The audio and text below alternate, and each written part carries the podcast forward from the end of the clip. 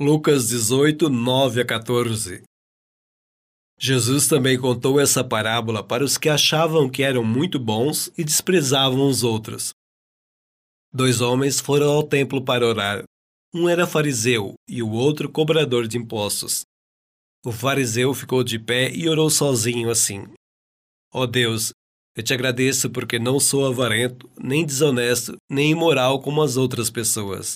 Agradeço também porque não sou como esse cobrador de impostos. Jejuo duas vezes por semana e te dou a décima parte de tudo o que eu ganho. Mas o cobrador de impostos ficou de longe e nem levantava o rosto para o céu.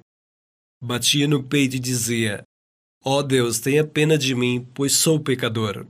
E Jesus terminou dizendo: Eu afirmo a vocês que foi este homem e não o outro que voltou para casa em paz com Deus.